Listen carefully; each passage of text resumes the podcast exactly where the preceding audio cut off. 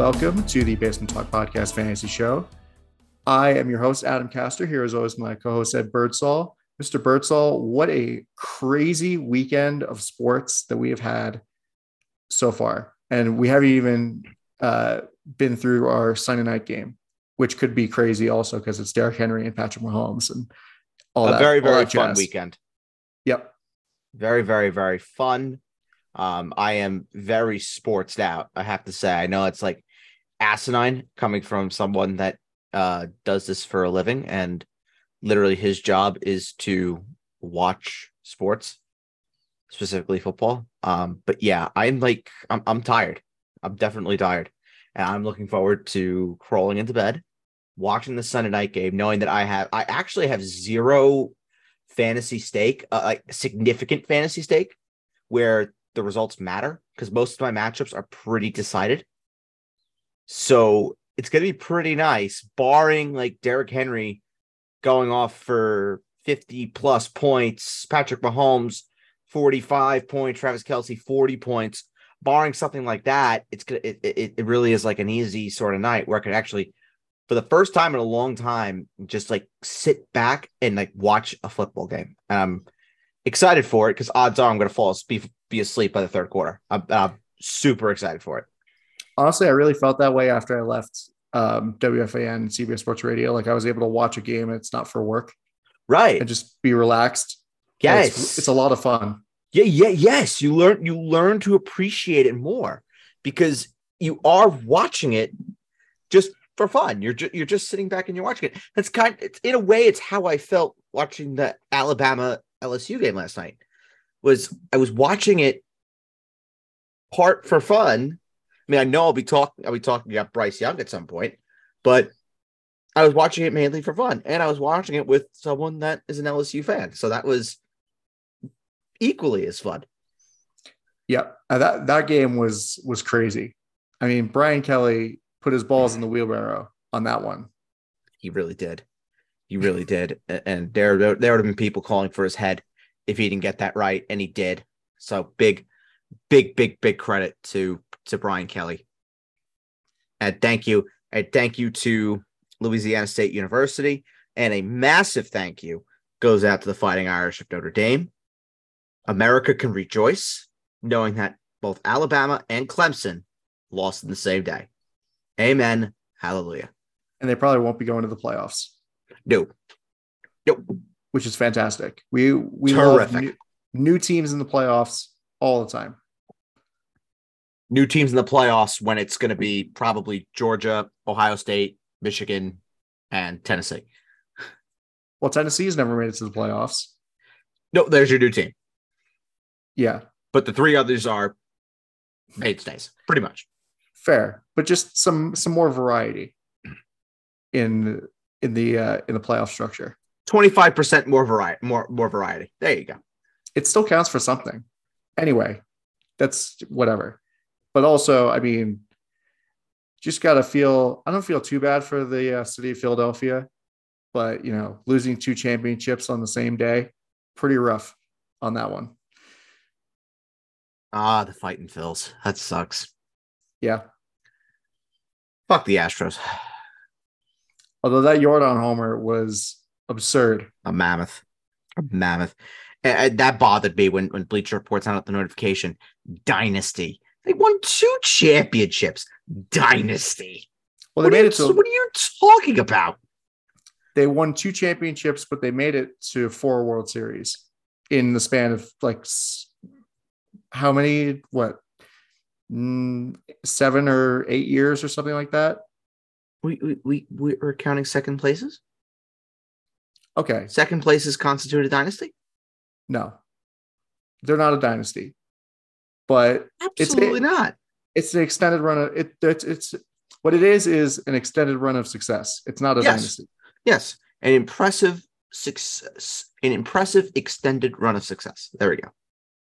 By God, I'm like I'm I'm falling asleep already. I could barely I could barely speak. Yeah, But but congratulations to Dusty Baker. Very well deserved. That is I know. that is the one silver lining in all of this. Is that Dust is that Dusty Baker won a World Series, and there's not a manager that deserves it more than Dusty Baker does.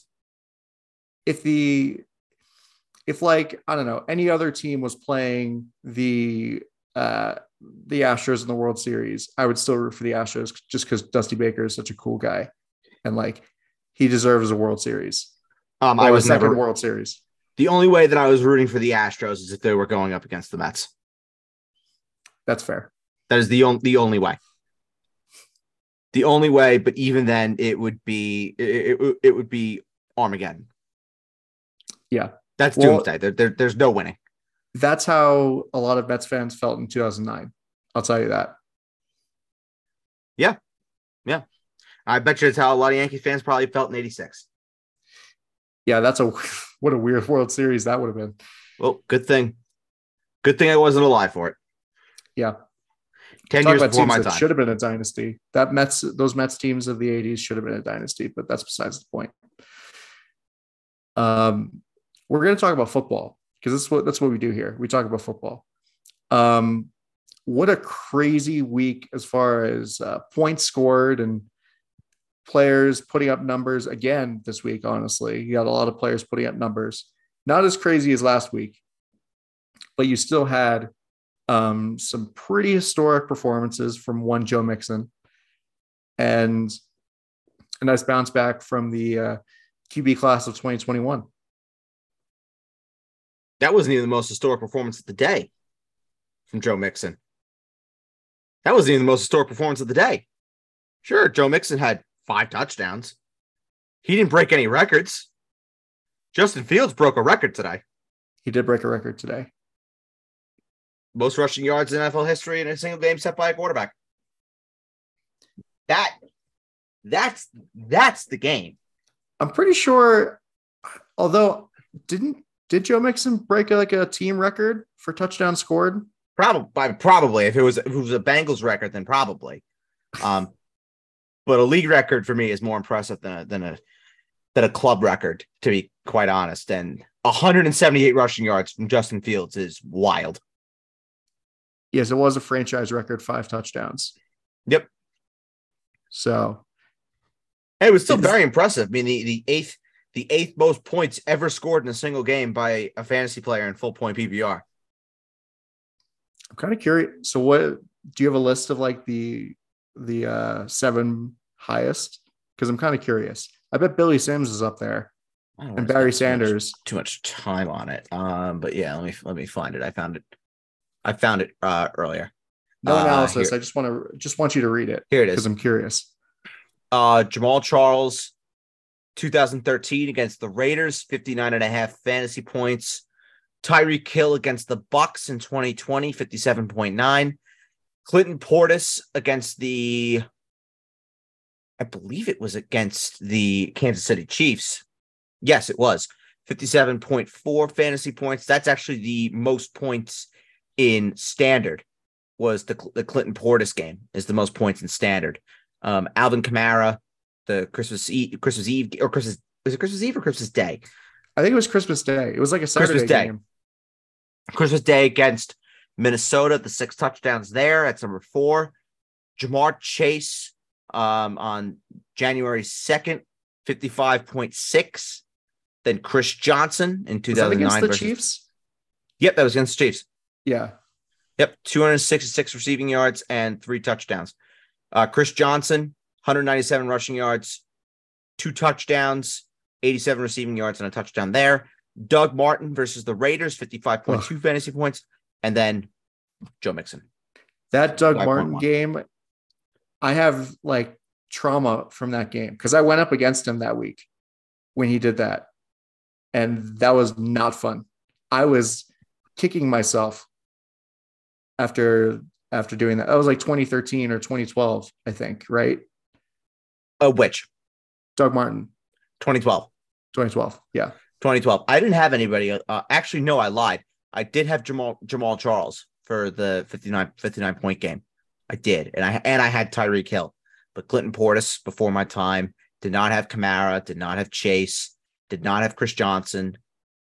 I, didn't have Doug Martin this year. That was one of my first years. I did not have D- Doug Martin, I didn't have Joe Mixon today. I so I have Joe I have Joe Mixon. It was fantastic. Um, I think I had Tyreek Hill that that year. I'm pretty sure. I can go back. I think it was in the I forget, but that was a fun one.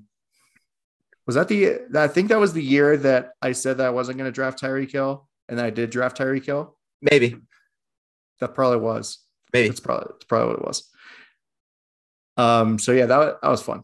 And Tyreek Hill had another great game, but uh we're going to talk about Thursday night and uh, good on you and Jake for being correct about Thursday night. I mean, who would have thought? Uh, although not as correct because not as least, correct. I only had I only had the Texans putting up six points and they were tied going into half. I was like, what the hell is going on? I was like, oh, it's gonna be one of the it looked like it was gonna be one of those games. It was like, oh, the Texans weren't gonna go down, weren't just gonna let lie down and die. They were gonna actually put up a fight. And they but did. And they most certainly did. Only for for that amount of time. I think the real story in this game, and we'll see what happens um, next week, or I don't know if the Texans have a bye, but their next no, game. Texans Texans were one of the first teams on bye. Okay, they were on bye in week five. So uh, next week, but Brandin Cooks, what a weird, weird situation. That's really that's the story. I mean, da- Dameon Pierce obviously is amazing, um, but the the actual non-obvious story is the trustworthiness of Brandin Cooks in that whole situation. And I mean, looking at what insiders said, seems like it's kind of a water under the bridge kind of deal after this game. But I don't know. And also, like Brandin Cooks hasn't been great anyway this year either. No, no, he hasn't. But yeah, I don't I don't want to spend too much time on it since uh, he didn't play and uh, it doesn't help anybody. But I mean, Brandin Cooks for the most part. I mean, if he doesn't play, obviously you bench him. Um, but I think this is a very fixable situation. I really do, and I think I think Brandin Cooks will probably end up being back within within the next week. Probably, I, I would expect definitely more movement um, this week before the, the build up to the Giants game, and hopefully he's back. And then if he's not back, then there's something to uh, to worry about. But for now, for now, you just kind of stash and wait and and hope. But uh, like like Adam said, it's not even like Brandin Cooks has been that great. So it's not like his loss is definitely super impactful.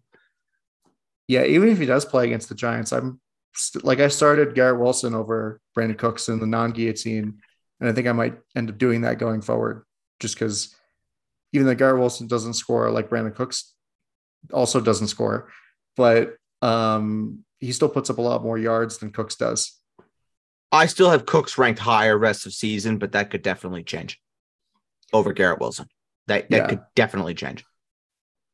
Uh, the other thing from this game is uh, another receiver, but this receiver actually did play. But I think the this forgive me if this is kind of a hot take, but like is Devonta Smith too volatile to start on a week to week basis?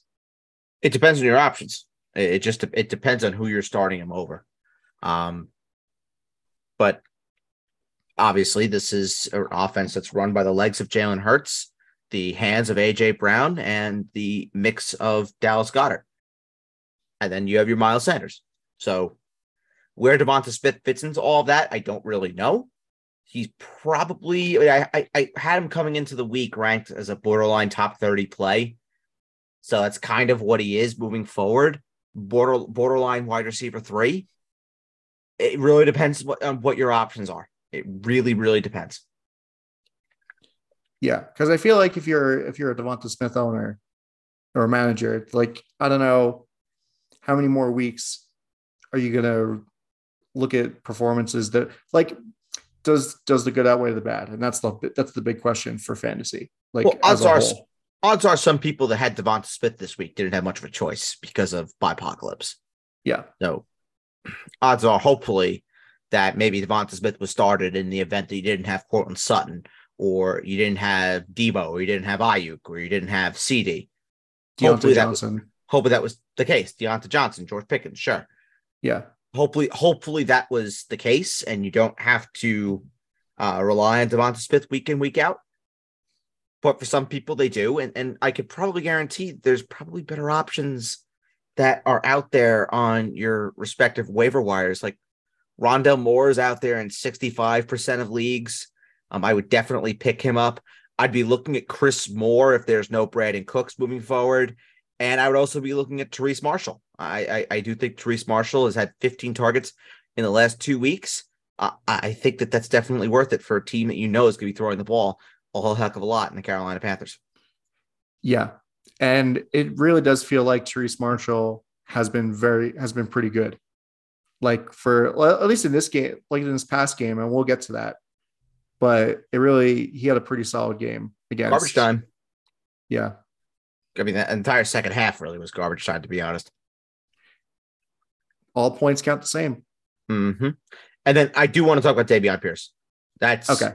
That's the biggest one. We can't we can't dance around it. That's the one that everybody. That's the most important fantasy name here.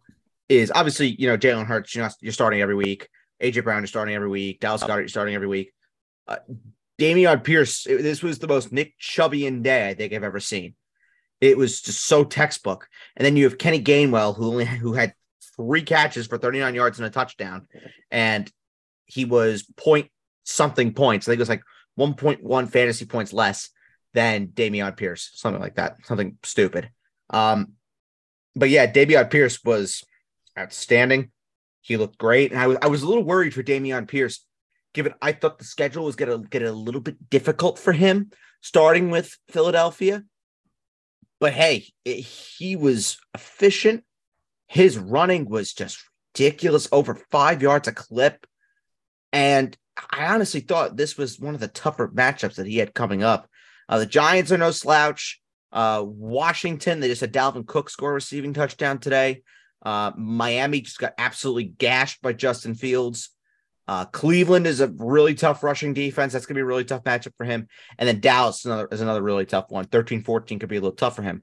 But 15 16 17, Kansas City, Tennessee, Jacksonville, those are all really soft rushing defenses. And Dameon Pierce could be really, really effective come fantasy playoffs. So he right now is a hold, but if you can sell high on him, and like if someone's going to offer you a, someone's going to offer you maybe a Travis Etienne or a Kenneth Walker and more, you know, say someone offers you Travis Etienne for Dameon Pierce and I don't know, Diontae Johnson, I would do that. Oh, I would do that. I would do that. I would I would definitely, definitely, definitely do that. But if if you're a winning team and you're winning with Dameon Pierce, you hold on to him and you reap the benefits. The only thing that was missing was the fact that he did not have a single catch in this game, did not have a single target, and didn't score. If the receiving upside was there and he scored, this could have been a monster game from from Dameon Pierce. It wasn't, and and quite honestly, it was a really down, if not average week from the running back position as a whole. Uh, Dameon Pierce didn't even eclipse 15 rushing yards, uh, 15, uh, 15 rushing yards, uh, 15 fantasy points. And I believe one, two, three, four, five, six, seven, eight, nine, 10. Yeah. The top 10 was guys that finished with 15 or more fantasy points in full point PPR. Raheem Blackshear was was your top 10 running back, was the 10th running back this week. So it was a really, really weird week where the running back scoring was really, really low, uh, generally. And then you had guys like Joe Mixon, who we'll talk about eventually, that had 55 fantasy points. So, yeah. And it, you're right. I mean, you have guys in the top 10 like Jeff Wilson, Raheem Blackshear, who you said, um, Rhamondre. Well, I mean, Rhamondre Stevenson and Cordarrelle Patterson are kind of like expected to do to do well. Michael but, Carter. Yeah, Michael Carter. Michael Carter, definitely. But no, you got to put some respect on Michael Carter's name. Sure, sure, but I don't think anybody expected him to be top ten against the Bills. No, probably not. I don't think anybody expected that. Like, I think I'm not saying that Michael Carter's untalented because he is, but against the Bills, I don't think anybody would say would say that he was uh shoe in. I mean, who expected the Jets to have two top 15, like two running backs in the top 15 this week against Buffalo? Uh, I mean, who would have expected that the Jets were going to beat Buffalo at all? Yeah. Well, if Robert Saleh is any is anything to go by, everybody in the Jets locker room expected to expected to beat Buffalo. Mm-hmm. So of course. Of Yeah. course, belief at an all time high. Anyway, uh, let's go to Sunday. And which game do you want to talk about first? I'm gonna leave the floor to you. Let's get the Jets over with. Okay. Fun game for the Jets. Little uh little anxiety inducing just because of uh the ending and everything, but um just reinforces the fact that the running backs are really the focal point of the offense. Garrett Wilson had another great game, but the thing with this team is that the passing touchdowns aren't there. And if they are there, then they're not going to receivers. So if you're relying on uh, your Jets receivers to score, then it's not a great idea because they just don't. Yeah. I mean, the Jets, I mean, it's really just Garrett Wilson, to be quite honest. That's that's that's, that's the guy to really look at for the Jets. Really, it's just his floor. His floor is pretty safe, but the ceiling is also very limited. Because if, he if he's not going to score, which he hasn't scored since Joe Flacco was the quarterback of this football team, mind you. Was that the Um, co- the comeback against the Browns? Was that the last time he scored? That was the last time he scored a touchdown. Okay. Yep, that was the, that was the last time that he scored a touchdown was uh, in the comeback win versus the Browns. Um, the floor over the last two weeks for Garrett Wilson has been pretty, has been pretty safe. 17 fantasy points, pretty good in full point in, in full point and in half. In, in non, it, that does, that doesn't help you. It doesn't help you. You, you need to find guys that are, that are going to be able to score. And like if we're looking at all the guys that are basically in the top 15, only Josh Palmer and Garrett Wilson didn't score because they both had eight catches. Josh Palmer had over 100 yards, but Garrett Wilson had not had 92 yards. But everybody else was either over 100 with a touchdown or just at about 100 with touchdown. So in, in non, those are the guys that people are going to flock to. And, and Garrett Wilson the Garrett Wilsons of the world are not as appealing in non. In, in half and full, they, they they didn't kill you. They they didn't kill you, but the lack of touchdowns eventually are definitely going to catch up. So you could start Garrett Wilson as a wide receiver three. I I wouldn't. I'm not unopposed to that. It's what I had him ranked as coming into the week. Um, but again, the ceiling is really really capped because they clearly want to run the football as much as they possibly can. They're winning football games. Hell, they beat the Buffalo Bills. So the formula is working. I don't expect them to change that. So it's a boost for Michael Carter. It's a boost for James Robinson, we'll get we'll get to that in a minute. But overall, it's kind of a floor guy. It's Garrett Wilson with not much of a ceiling. Yeah. And also, before we get to the running backs, I mean, the big story besides, you know, Zach Wilson doing pretty well uh, is the continued phasing out, I guess, because he hasn't done anything in a really long time. The phasing out of Elijah Moore in the offense. I mean, no targets again. I think that he didn't have any targets last week. Uh, They're they're better off keeping him at home at this point. Yeah, because the team is still pretty good. Like they could be way better with Elijah Moore. With that, They're winning talent. without him. They're But they winning without winning- him. Yeah, but they are winning without him. And as weeks go by, the leverage just continues to decrease for him. Yeah, but then again, I mean, they also were going to trade Denzel Mims, and we're still wait was we're still waiting for the Denzel Mims trade. Yeah, Denzel is- Mims is getting more looks in this offense than Elijah Morris, which is Yeah, fascinating.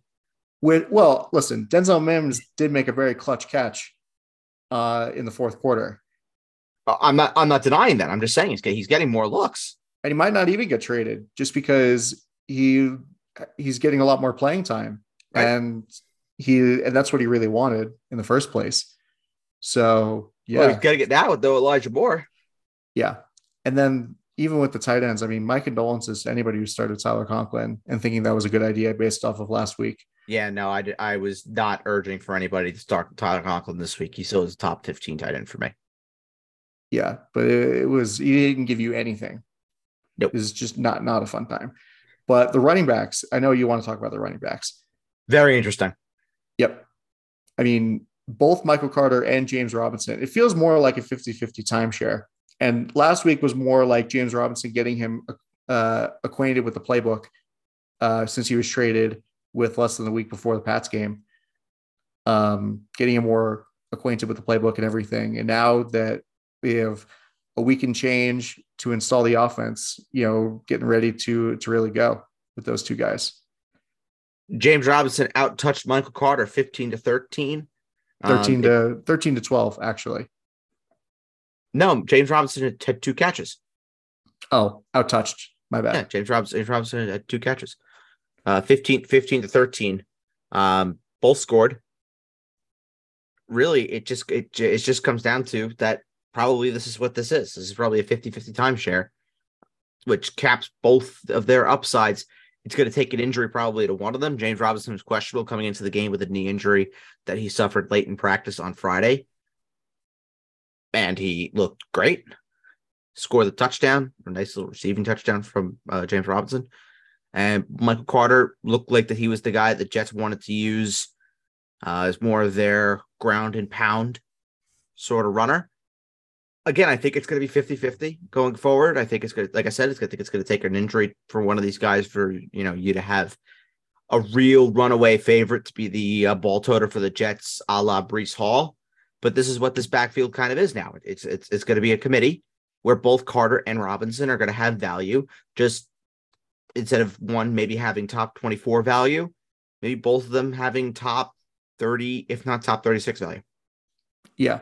And that, that's just what it is. And really, like you saw, the thing that was really indicative of this was on that final drive leading to the to the field goal, where it was really it really wasn't even split between both of them, um, and they both were doing really well uh, running the football.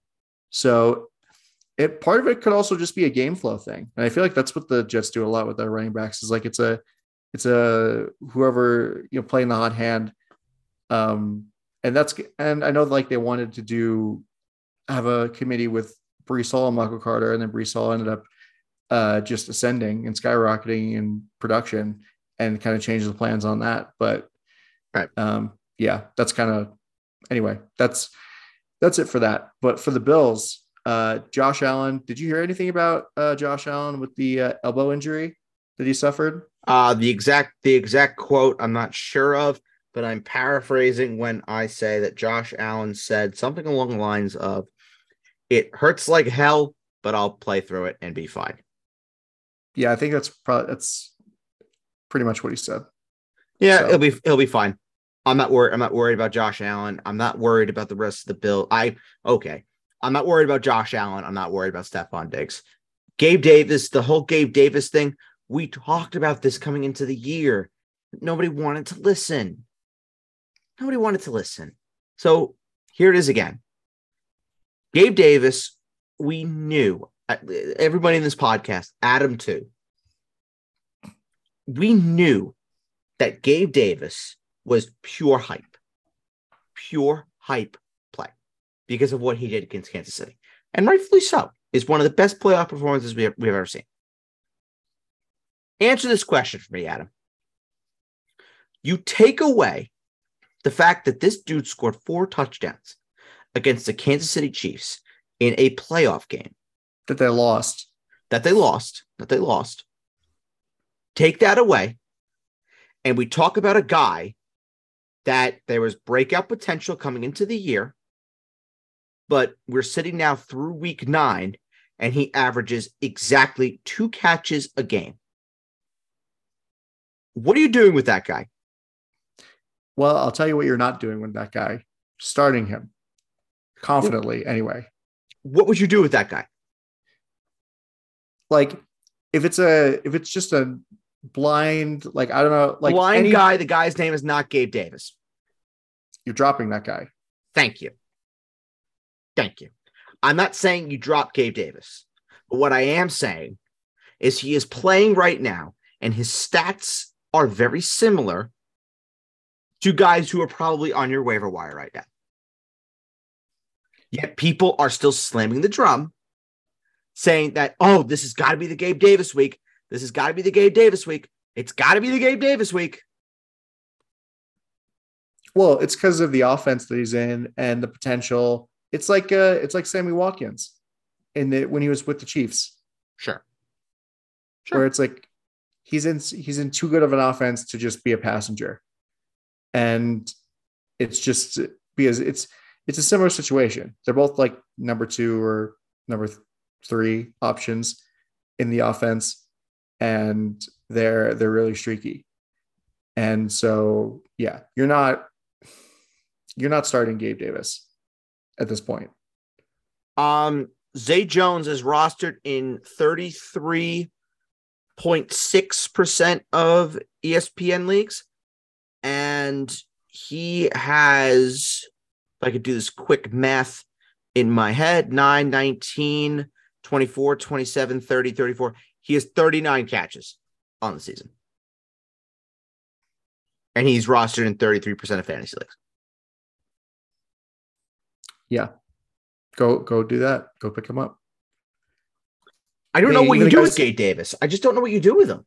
Even the guys that we talked about before, or that you talked about before, um, Rondale Moore, uh, Terrace Marshall, those guys aren't being aren't owned in a lot of leagues. I wouldn't start Terrace Marshall over Gabe Davis. I would start Rondale Moore over Gabe Davis. I would.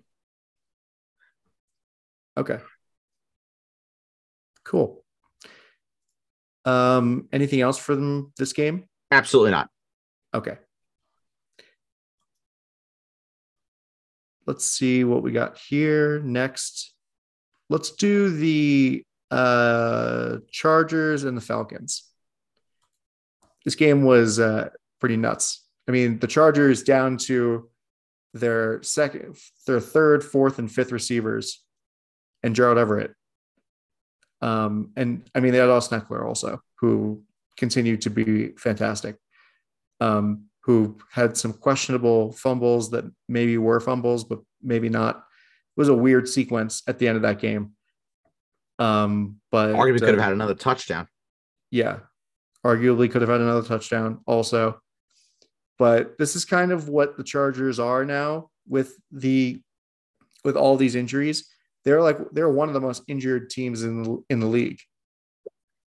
Yeah, everybody has has at least something going on on that team. Man, they need Keenan Allen back. Yeah, they really do. Problem is, I don't know when he comes back. Or if That yeah, yeah. That it definitely. 'cause I I thought we were going to see Keenan Allen back a month ago. it was like, how do you get more hurt ago, two during, weeks your, ago. during your bye week? How do you get more injured during your bye week? Right, right. What were you doing? What were you doing over your bye? And Jake said this, and I agree with him when I say, when he said that trading for guys that are hurt just for the hope that they come back and become who they were never works.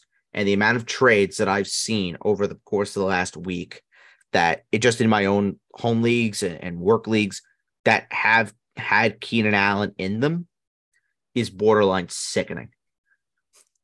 Well, it's Michael Thomas disease. It's Michael. Yeah, it's Michael Thomas disease. It, it, it- exactly. He'll be back at some point, I'm sure, because the Chargers really need him. But it's like, can can you trust that he's going to be healthy? And the answer is, I do not have a damn clue. Yeah. And that's the thing with uh, soft tissue injuries. And it's a bit more um, understandable, I guess, with those kinds of injuries, how you can get more injured during your bye. Although it is kind of funny in a Schadenfreude kind of way. I mean, I'm sure. I'm sure that he re-aggravated it or hurt it. If, if that's what he did, we don't know. Um, but I'm sure that there probably was something that happened during workouts or something. That's probably what it was. Well, that's Um, usually how it happens. I mean, you know, you've uh, dealt with those kinds of injuries Yeah, personally. yeah. You, you're you're working out. You're trying to recover from from the injury, and and it feels sore, or, or you know, it starts to bother you again. It it, it happens. It happens for sure. Um, but they're going to be very patient with this one, obviously. But um, I kind of think that Brandon Staley and his job kind of depend on the Chargers making the playoffs because they have this guy in Justin Herbert who looks uh, very average. But you can't also forget that he probably is dealing with and playing through severe, severe pain coming from the rib injury that he suffered against Kansas City. Can't you can't rule that out either. That Justin Herbert may not be 100% healthy. Yep, and he's still doing this. He's still doing really well. I don't know if I would say really well. I mean, he's doing. Well, he's still fine, doing but it's not. okay. It's not Justin Herbert level.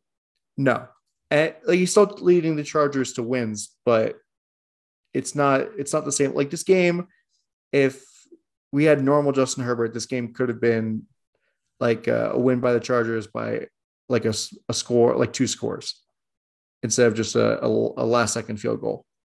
Sure. But I mean, I guess the one thing about this is that like the Chargers haven't put Keenan Allen I- on IR, so they think that he can come back sooner rather than later. Yeah, I don't know why they didn't. That's that's weird to me. Well, I guess it's kind of like Ja'Marr Chase because they because I think a lot of people expected the Bengals to put Ja'Marr Chase on IR, but Mhm. they were like, "Well, just we'll give him this week, and then we'll give him the bye, and then we'll see, and then we'll reevaluate."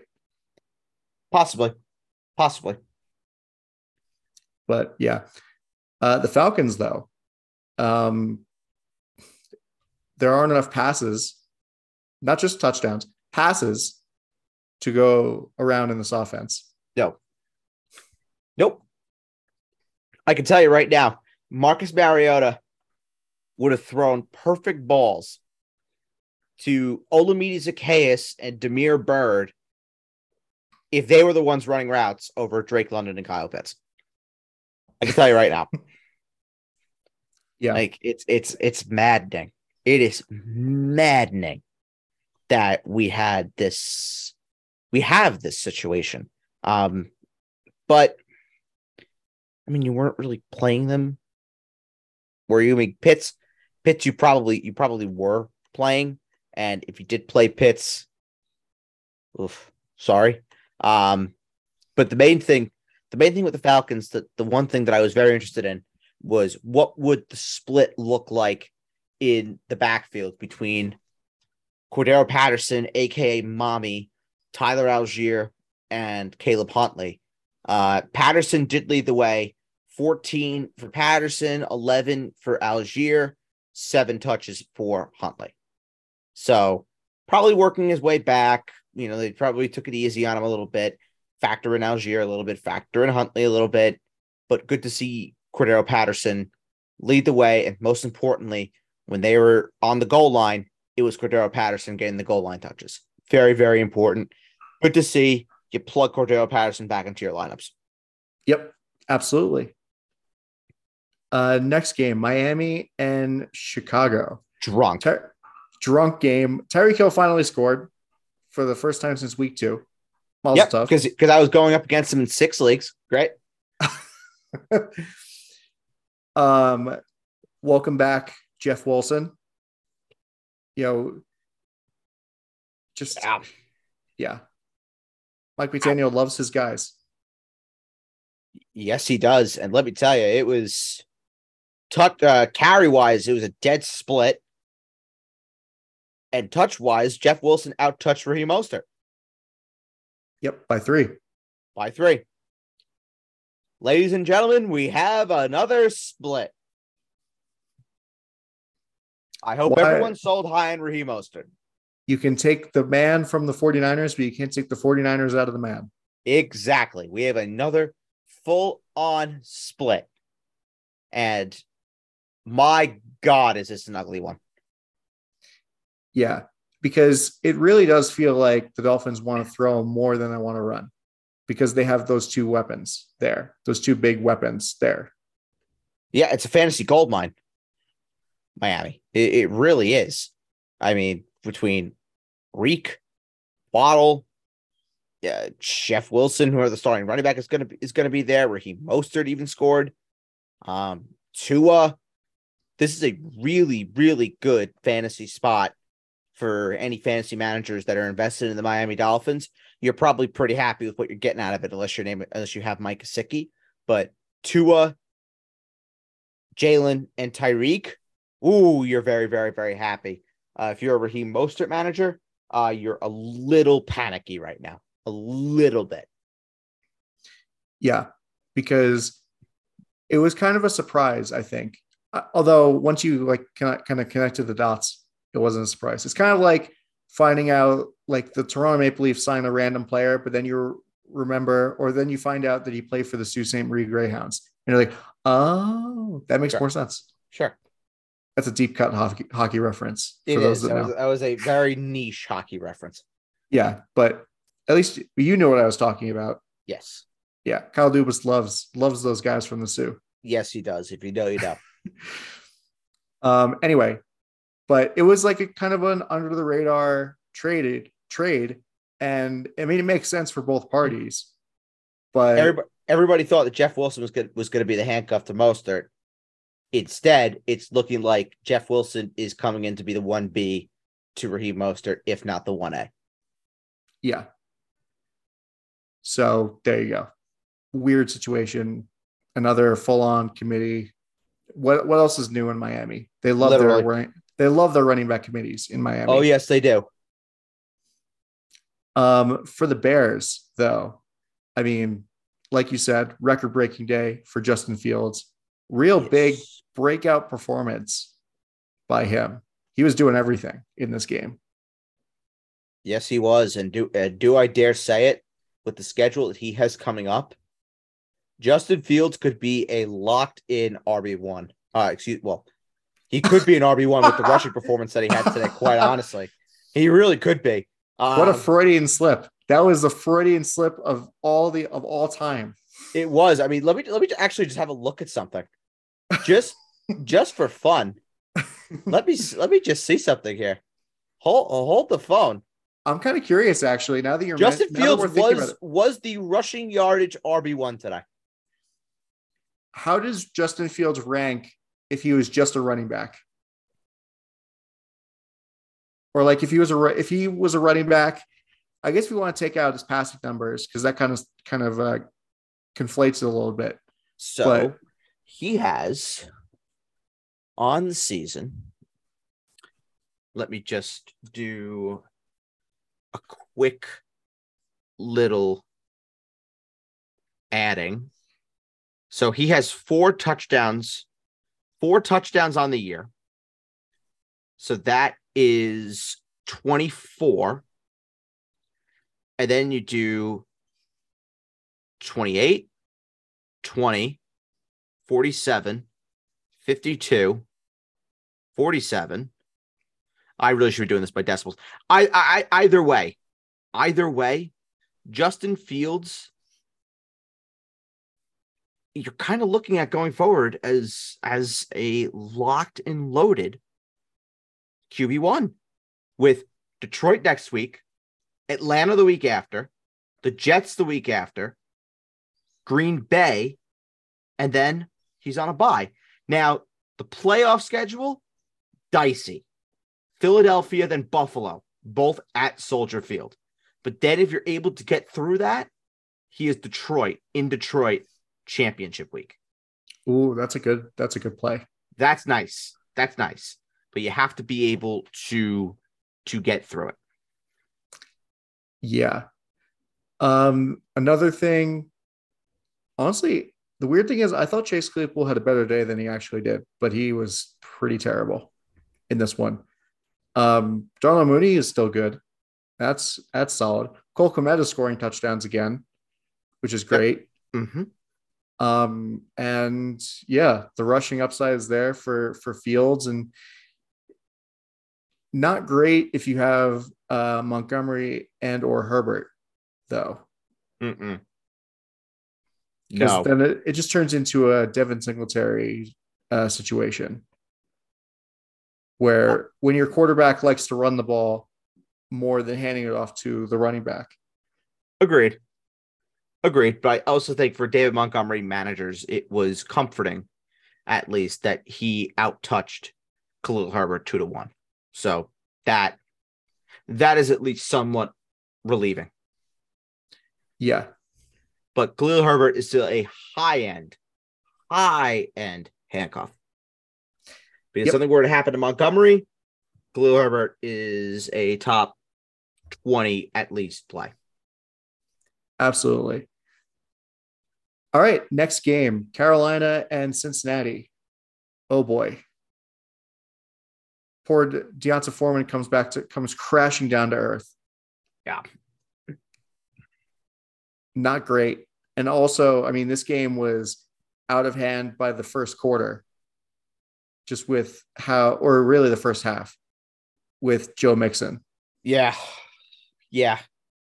I mean, Carolina just got gashed. It just looked like there was one team that showed up and they were pissed off about how Monday night went. They really took it to Carolina in, in a big way. And of course, Joe Mixon, a humongous day, five touchdowns, eighth most fantasy points ever in full point PPR in a single game. I mean, I, I again, I, I see people talking about, oh, Joe Mixon now has got to be a high end RB one. He's an RB one. He never wasn't an RB one. Well, I think a lot of people were trying to dig his grave after, and like on Monday night, he was fa- he was great. He was like one of the one bright spots on that in that game from the Bengals. Well, the, from a receiving aspect, sure. I mean, he only had eight carries, but from a receiving yeah. aspect, yeah, sure. He had, he had seven catches, sure. On, in PPR, yes. Yeah, but com- coming into this, he only had three touchdowns on the year. He matched and then bettered his total season touchdown output in this game. Yes. He went from and, three total touchdowns to eight total touchdowns. Well, I'm say I guess the first couple weeks of the season, people were looking to dig his grave because you just there were times where they the Bengals had first and goal and they couldn't punch it in with Joe Mixon.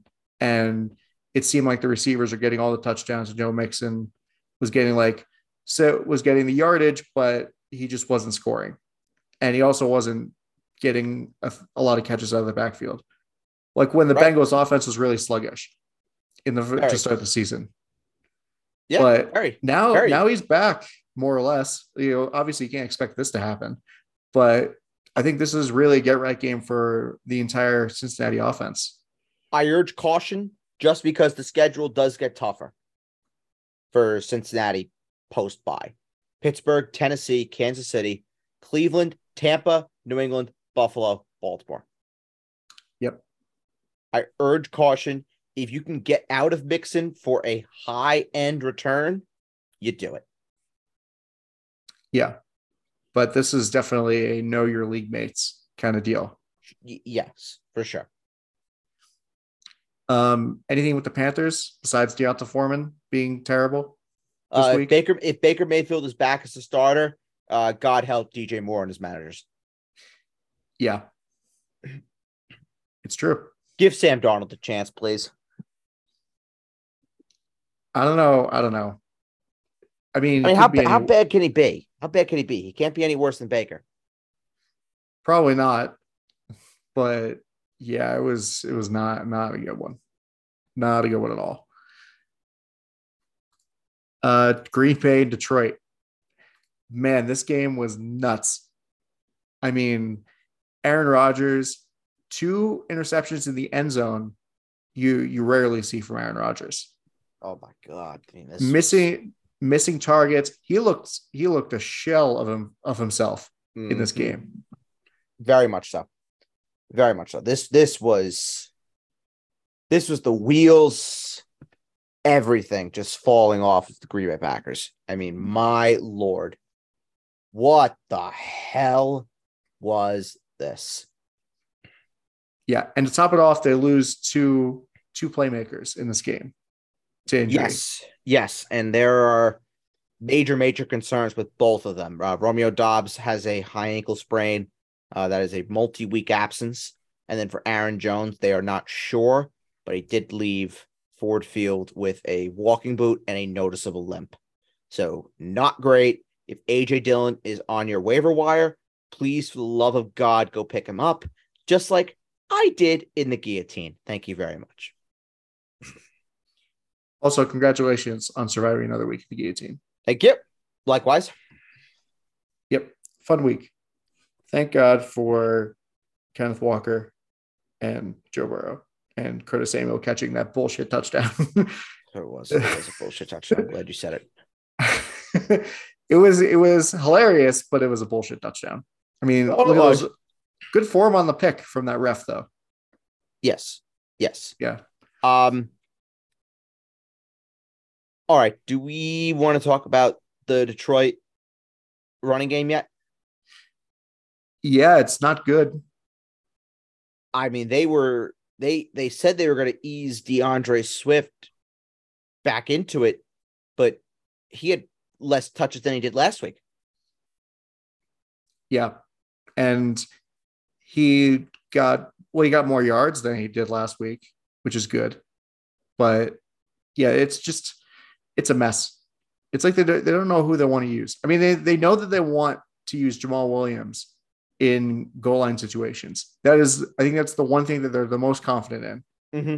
But otherwise, it's like, what do we do when we get to the goal line? It- they just don't know. Yeah, yeah. I mean, Jamaal Williams right now is is the line you want to be starting, plain and simple. I mean, obviously, if you have DeAndre Swift, I hope that you would have drafted Jamaal Williams, um, and you could start both of them. But honestly, I don't think you could start Swift right now until he shows you that he can do it. Yeah. Well, in the non-guillotine, I have both, and I started Swift at uh, at flex, or I started Williams at flex, and I am happier for it because if I had started, because last week I started Swift, and because I thought that he was going to be back and he was going to be fine, and then Jamaal Williams had 20 points, so I was like, I'm not going to do, I'm not going to have that happen again. So I started Williams. Yeah, I mean Jamaal Jamaal Williams going forward is a low end RB two. Same with DeAndre Swift until Swift get gets back to game speed. But like I like I said, you you you could still rely on DeAndre Swift, but he has to get back to being hundred percent. And will that happen this year with how bad the with how bad the Detroit Lions are? You got to hope that he's going to be there weeks 15, 16, and 17. That's it. I was going to say, you know, this is probably a situation where they could be like, we're so out of it as far as the playoffs are concerned that we're just going to shut down DeAndre Swift because we don't think he's going to get back to 100%. Possible. It, it definitely is possible. Because if they, yeah, if they have nothing to play for them, what's the point? Right. Okay. Las Vegas and Jacksonville. Oh boy. Uh, the Raiders, uh, the Raiders suck. I mean, Davante Adams is good, but the Raiders suck. How Josh McDaniels was allowed in the team charter going back to Las Vegas is beyond me. Yeah, that's going to be a it's a long plane ride home. Mm-hmm. I mean, you have a short, you have a fourth and two, third and two, and you don't run the ball once. Nope. I mean, what are you doing? Just bad. Just very, very, very bad all around. I mean, this is a this is a godforsaken football team. Uh, the only good thing about it is Davante Adams. 17 targets. 17. Do you think they were trying to send a message? I would say so. You know what the next closest was? Uh, Foster Moreau at five targets. Good job. You could read. Yeah. Also, that's another thing. Darren Waller missing in action again. Yep, Not plague again. Another soft tissue injury. That. Um, how did you get more hurt during your bye week? Uh, yeah. I mean, he did practice all week. He was limited. Um, I would say he probably has a decent chance to be back next week versus the Colts, but kind of keep your fingers crossed and and hope for the best. I mean, it was basically so the going into the Saints game, three straight limited practices, didn't play. Going into this game, three, I think a couple limited practices. I don't think He, it was, he was limited straight. all week. He was limited all week. Wednesday, Thursday, Friday. He was limited all week. I for some reason I thought they didn't practice on Wednesday, but um he but he was limited. He never logged a full practice and he was inactive heading into this game. They didn't immediately rule him out. They had to they waited until the the 11th hour uh to really declare him inactive for this game. I mean, there was a chance. There definitely was a chance, but they just chose to exercise caution again. It was a game time decision basically Uh for huh. this one. Yep. So it stinks, but I mean, it is unfortunately what it is. And hopefully, Darren Waller will have a chance to return next week. And for the Jaguars,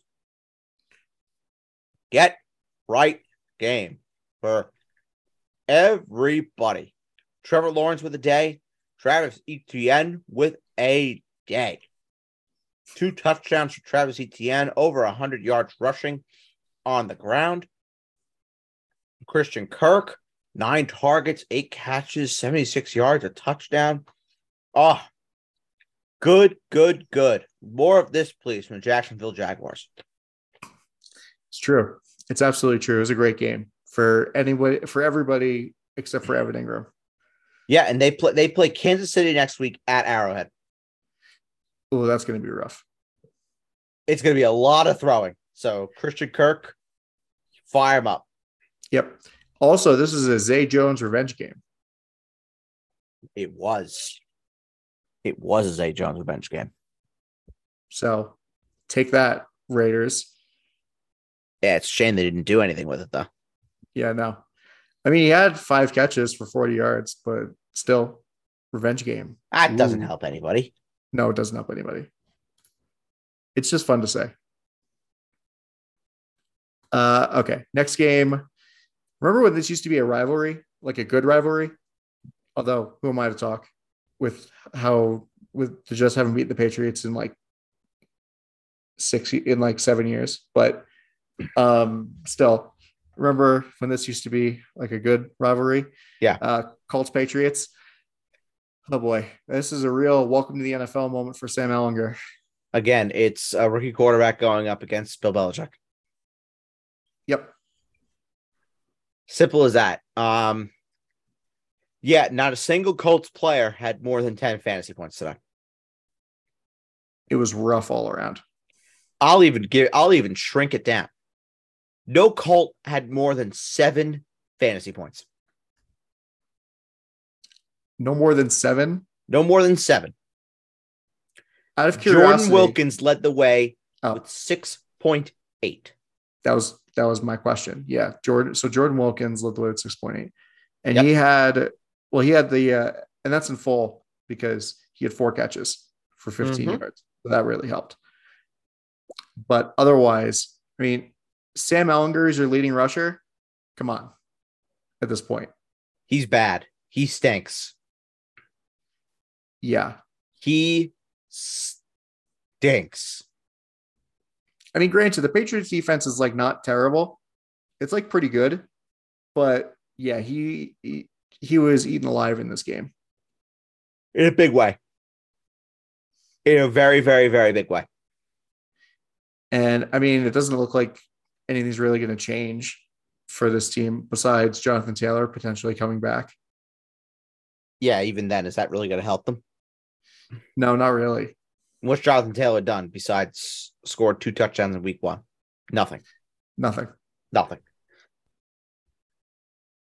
And I mean, honestly, honestly, too, Adam, just going to the Patriots side of the ball, nobody else did anything either. It was Rhamondre Stevenson who was lucky to get the receiving touchdown. And outside of that, nobody did anything for the Patriots. Unless, of course, you had the Patriots defense that put up 26 points. That I mean, you had them, but Rhamondre Stevenson was the only one. He got lucky with the with the receiving touchdown. Yep. Just a bad fantasy game unless you started the Patriots defense, which someone here did Yeah. in five spots. in five spots, really? Yep. Yeah. Yep. That was a, And- was a- And pick up, find whoever's playing the Colts on a week to week basis and just start them. Just start them against the Colts. yeah. I mean, two defensive touchdowns, or no, one defensive touchdown. I'm sorry, they had a pick Yeah. six. Yep. They Um, play they play the Raiders next week. Raiders will be a top 10 defense for me. Yeah, and the Raiders are terrible. So that's so that really shows how how much stock uh, there you have in playing against the Colts. Uh-huh. And He you was look at sacked. He was sacked nine times. that's like uh, Luke Falk against the Eagles that one time where he was sacked like 10 or something like that. Yep. Brutal.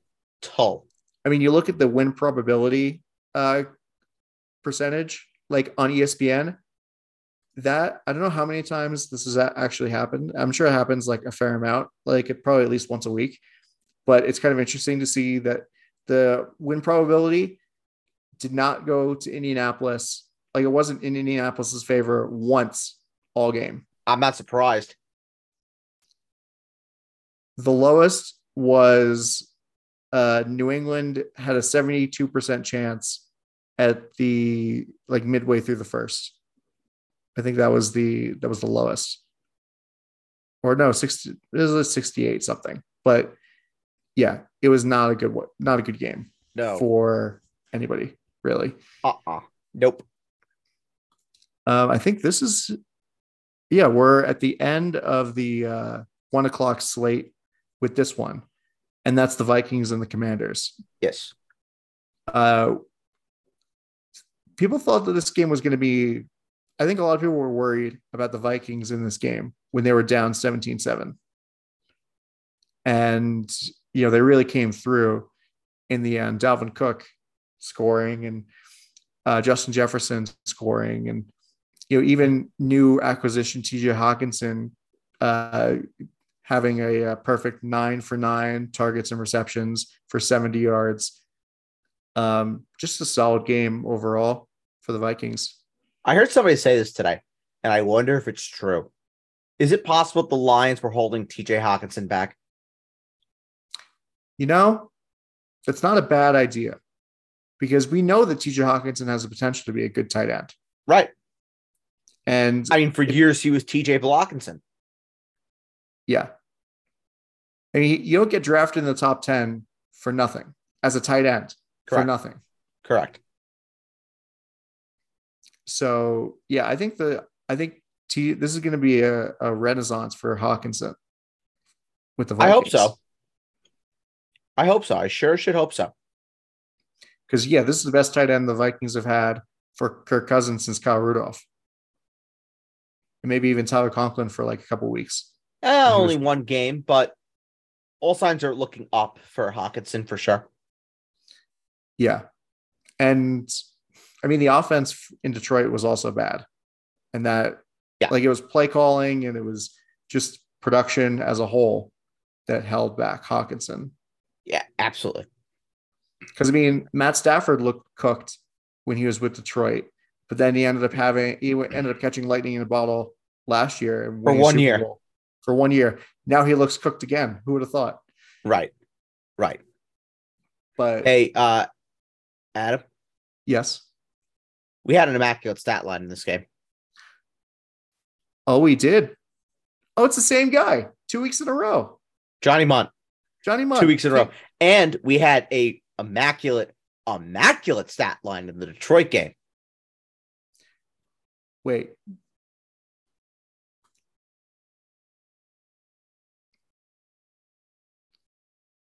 Shane Zylstra had Yep. one.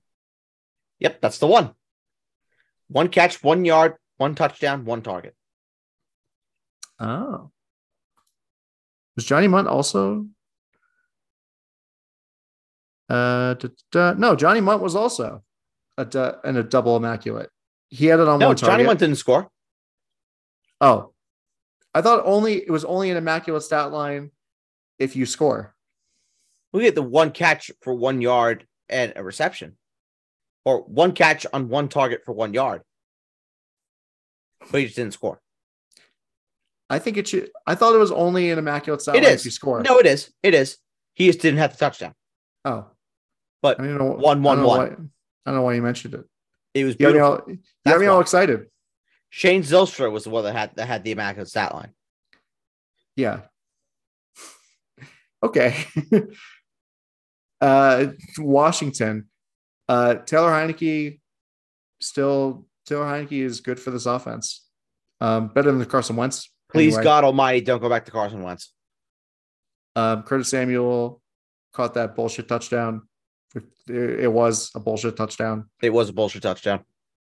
He could have But still- arguably been down at the one. It still that. was a touchdown though. Yes, it did. It did count for a touchdown. Uh, McLaurin did well also. He just didn't score in this one. Um, but the running game, I guess, would be kind of a cause for concern in this one. Uh yeah. Oh yes. Without a doubt. I mean, Brian Robinson. The best thing to happen to Antonio Gibson might have been Brian Robinson, if we're being really honest. Yeah, because it really lit a, fi- lit a fire under him to have that kind of competition there. Well, and the fact that JD McKissic has been hurt too has definitely helped Antonio Gibson as far as being that that PPR guy. Um, but yeah, you're going to continue to start Antonio Gibson, and I I did drop Brian Robinson in the league today, and I'll be I'll be interested to see if anybody does anybody does go and pick him up um, this week. But for me, and this is in a league where I do really need running backs, so I was I still was comfortable dropping Brian Robinson, and in the hopes that I get I will. I know I'm going to get it back next week, but Tony, Tony Pollard. I love Tony. And I knew, and I knew I was staring at picking up Jeff Wilson this morning. I was staring at it and saying, should I pick him up? Should I pick him up in this league? And I didn't do it. And now I know I'm not going to be able to get on waivers, and I'm going to be very, a very, very, very salty spittoon. Yeah, well, I dropped uh, Jeff Wilson after McCaffrey got traded to 40 to uh, San Francisco. So in the guillotine, I still well, have I still have Elijah Mitchell wherever I have him. Yeah, well, it's going to be a fight to get him back. Yeah, I don't know if I'm going to want to get him back. I'm pretty okay with my running backs now, but um, yeah, I don't know. Uh, that's the end of the uh, one o'clock games. Moving on to the resurgence of Geno Smith. He's back. Yeah. He's back for real. I mean, he's always been back this year, but oh. now it's more continued more continued success. Nine games of this. I think this is this is a really good good season for Geno. A really clean game. A really clean game. Obviously had had the pick six, which which stinks, wasn't his fault. Geno has looked fantastic. He looks poised. He looks controlled. He's been excellent. He has just been absolutely excellent for the Seattle Seahawks, for fantasy.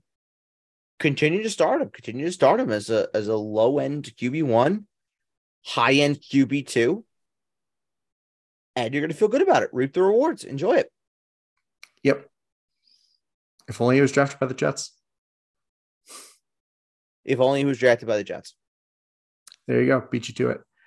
Uh, Kenneth Walker continues to make his case for uh, rookie of the year and basically cements his case for rookie of the year with well, uh, what that, that guy in Houston people are deciding to really overlook. I don't know. Kenneth Walker's pretty good. Oh, Kenneth Walker's really good, but it's no runaway. It's no, no it's, runaway. No, gotta, probably not. You got to remember, Kenneth Walker Kenneth Walker has only really been the full time starter for four weeks. Dameon Pierce has been the full time starter all year. But he's scored like a million touchdowns. Oh, Kenneth Walker's been incredible. I'm not saying that he hasn't been, but Dameon Pierce, put some put some respect on Dameon Pierce's name. But yeah, I mean Kenneth Walker has scored in every has scored every week since week five. He's had two games where he scored more than one rushing touchdown. He's had over 100 yards in two of the last three, over 90 yards in three of the last four. And he basically is running at a six or seven yards a clip pace. That's ridiculous.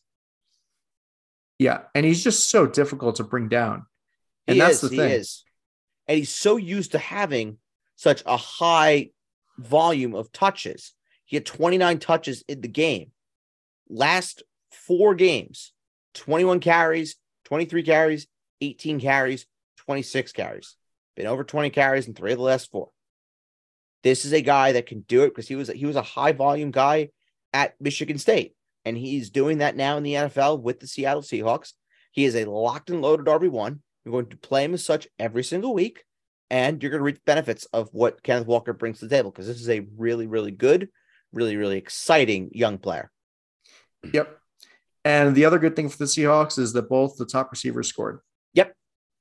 DK got his, Lockett got his. Great news. Yep. And uh Noah Fant is starting to have a little bit of a bounce back also. A little bit. A little bit. I don't know if I'm going to be comfortable with starting him uh week in, week out, but definitely is nice to say. Well, just because tight ends, tight end as a position is just so volatile. Yes, and you're look you're looking for that guy that shows something, and Noah Fant showed something. Basically, unless you have the the top three guys, like starting a tight end is like playing Russian roulette. Yeah. every single week. Yeah, the only thing that was missing with Noah Fant today would have been a touchdown, and if he if he did score that touchdown that he was missing, where would he have finished? For if he had scored a touchdown today, he would have been the third ranked tight end of the week. Yeah, well, that's without uh, the incoming twenty six point Isaiah Likely performance on Monday. I would love that. That'd be nice. Yeah. But uh, I mean, there was that one play at the end of the game uh, where Noah Fant caught like a, a pretty short pass. And then the Cardinals were just like, you know, what? we're just not going to tackle you, actually. And he ran for, I don't even know, like 30 or 40 yards. I'm like, what are you doing? Yeah, it's, where, it's a lot. It's a, really a lot of where the 96 came from. Yeah, that that 50 it was 51. Yeah. Yeah, that's it, it is. But honestly, you could probably say that if you're a Cardinals fan, you're probably yelling, What are you doing at the TV for the entire game? Oh yeah, very much so. And he gets an early kickoff next week in uh, in Munich. That's right. Against uh, Tom Brady and the uh, and the Bucks Yes, sir. at uh, the Allianz. Yes. But uh, yeah, the Cardinals, I mean, the Cardinals look like a shit show. Honestly. Uh, fire Cliff Kingsbury. Yeah. But I, I- honestly, though, for fantasy, everybody that you started within reason was good enough. Kyler was good, didn't kill you. James Conner in PPR was okay. First game back, he'll grow into he'll grow into it a little bit more. DeAndre Hopkins scored, which was chef's kiss. Only five targets though for DeAndre Hopkins, which I find particularly interesting. Um, I have to go back and watch the film on this one because I wonder if Seattle started to double him, um, given only five targets again after 27 targets in the last two weeks. I really do wonder if they did start to double him. So I'll have Yep. to go back, go back and look in the film. And Well, I'm see if- surprised. I wouldn't be surprised if they put uh, their quote unquote best corner, Tariq Woolen, on on him. and probably had a safety over the top would be would be my guess is probably what they ended up doing um so if if that's the case uh you know it you just gotta uh, roll with the punches unfortunately so we'll we'll have to wait and see Yeah. Um, and then Zach Ertz, you're lucky that he scored. Yeah, you're very very very lucky that Zach Ertz scored but again it was against it was against the team that had that, that conceded the most fantasy points to tight ends And there you go. Yep. All right. Last game. Rams Bucks. Well, kind of disappointing from a I mean, if you're if you don't play fantasy, it was a great game just because of the ending and all that. But um outside of that final drive, the Bucks looked like they didn't know what they were doing. yeah bad. Really really bad. Brady was lucky to get 15 points. Quite honestly he dropped back 58 times and only had 280 yards. Like i'm sorry. I mean if you could find better on your waiver wire than tom brady i think i would do it. Tom Brady is on waivers in the non-guillotine, and I wouldn't be surprised if he stays there. is he really Yeah, really really. i mean i don't i don't blame whoever dropped him Yeah, he's he's not great. it it was not me but i don't i don't blame the person that that dropped him i really don't huh Yep. Well, I guess he won't be not on waivers uh, anymore because you're probably going to go pick him up. no why would i i have josh allen Oh, that's true. Yeah, I don't need him. I don't need him. I have I have I have Joshy Poo. Um but well, yeah, I'm not going to pick him up. I have Geno and Dak. I'm fine with. I'm perfectly fine. yeah, yeah, I don't need him. Um the running back situation is dreadful. Uh Tampa Tampa Bay cannot run the ball. And I urge everybody to please, if Rachaad White is available on your waiver wire, please go pick him up because Rachaad White was way better than Leonard Fournette. Yep.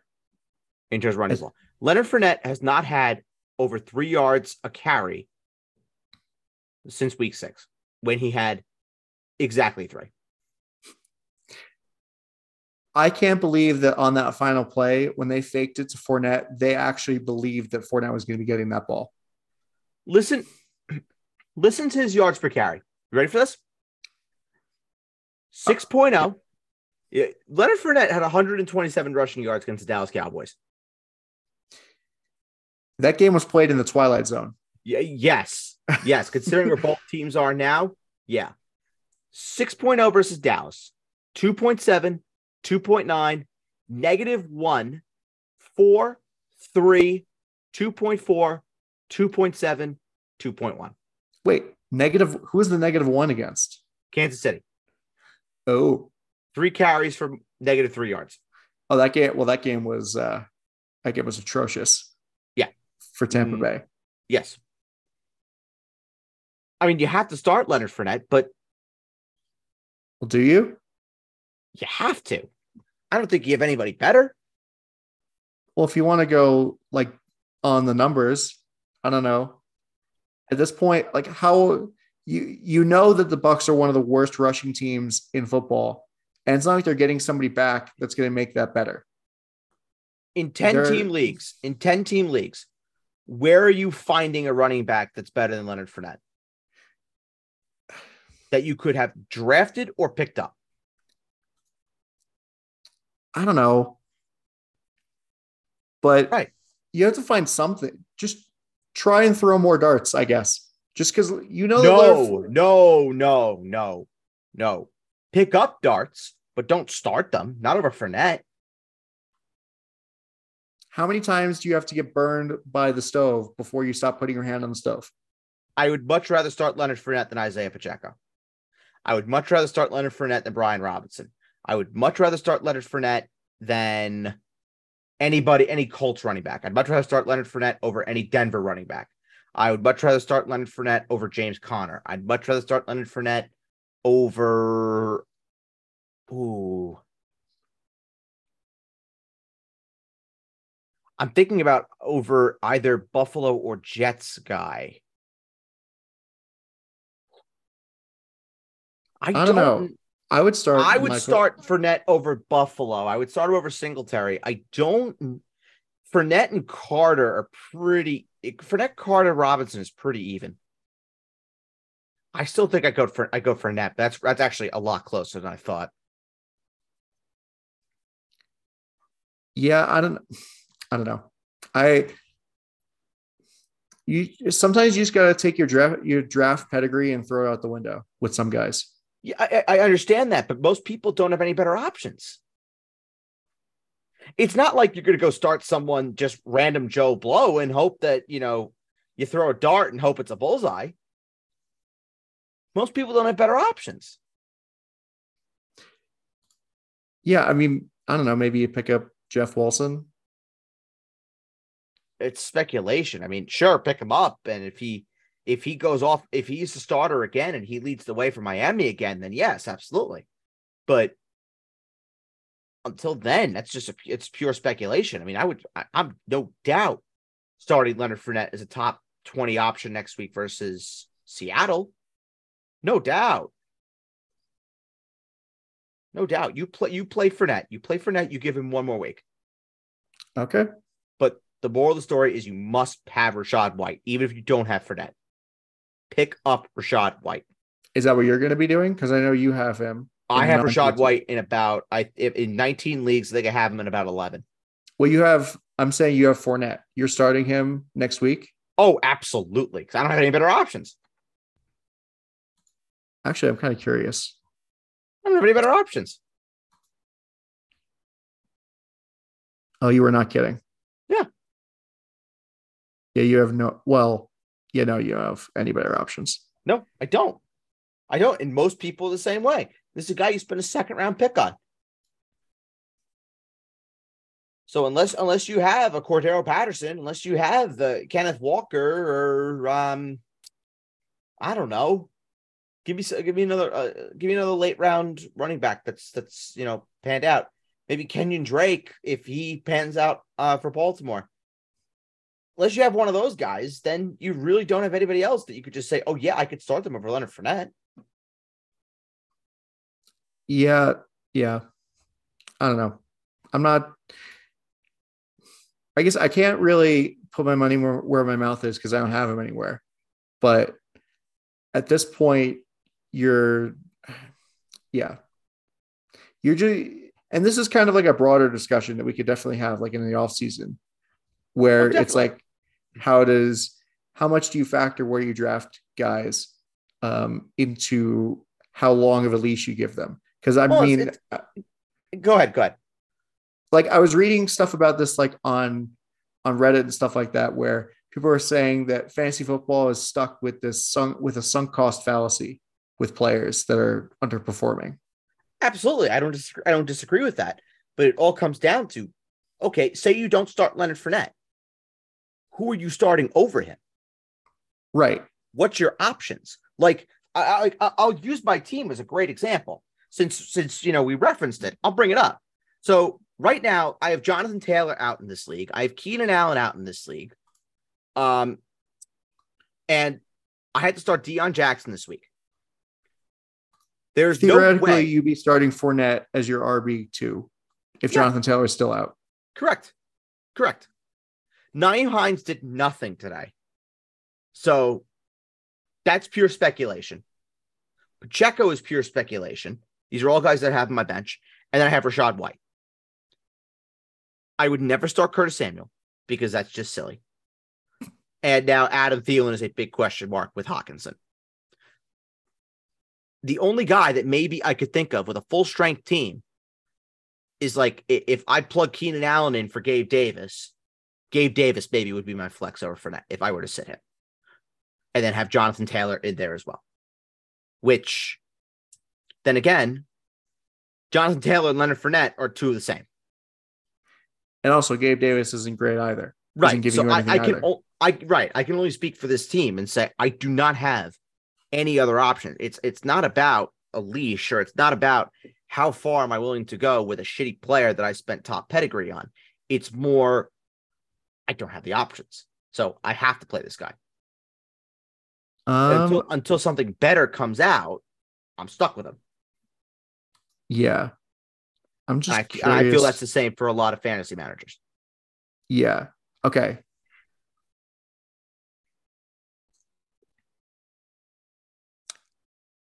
Can I give you an example of a team in the guillotine that has Fournette?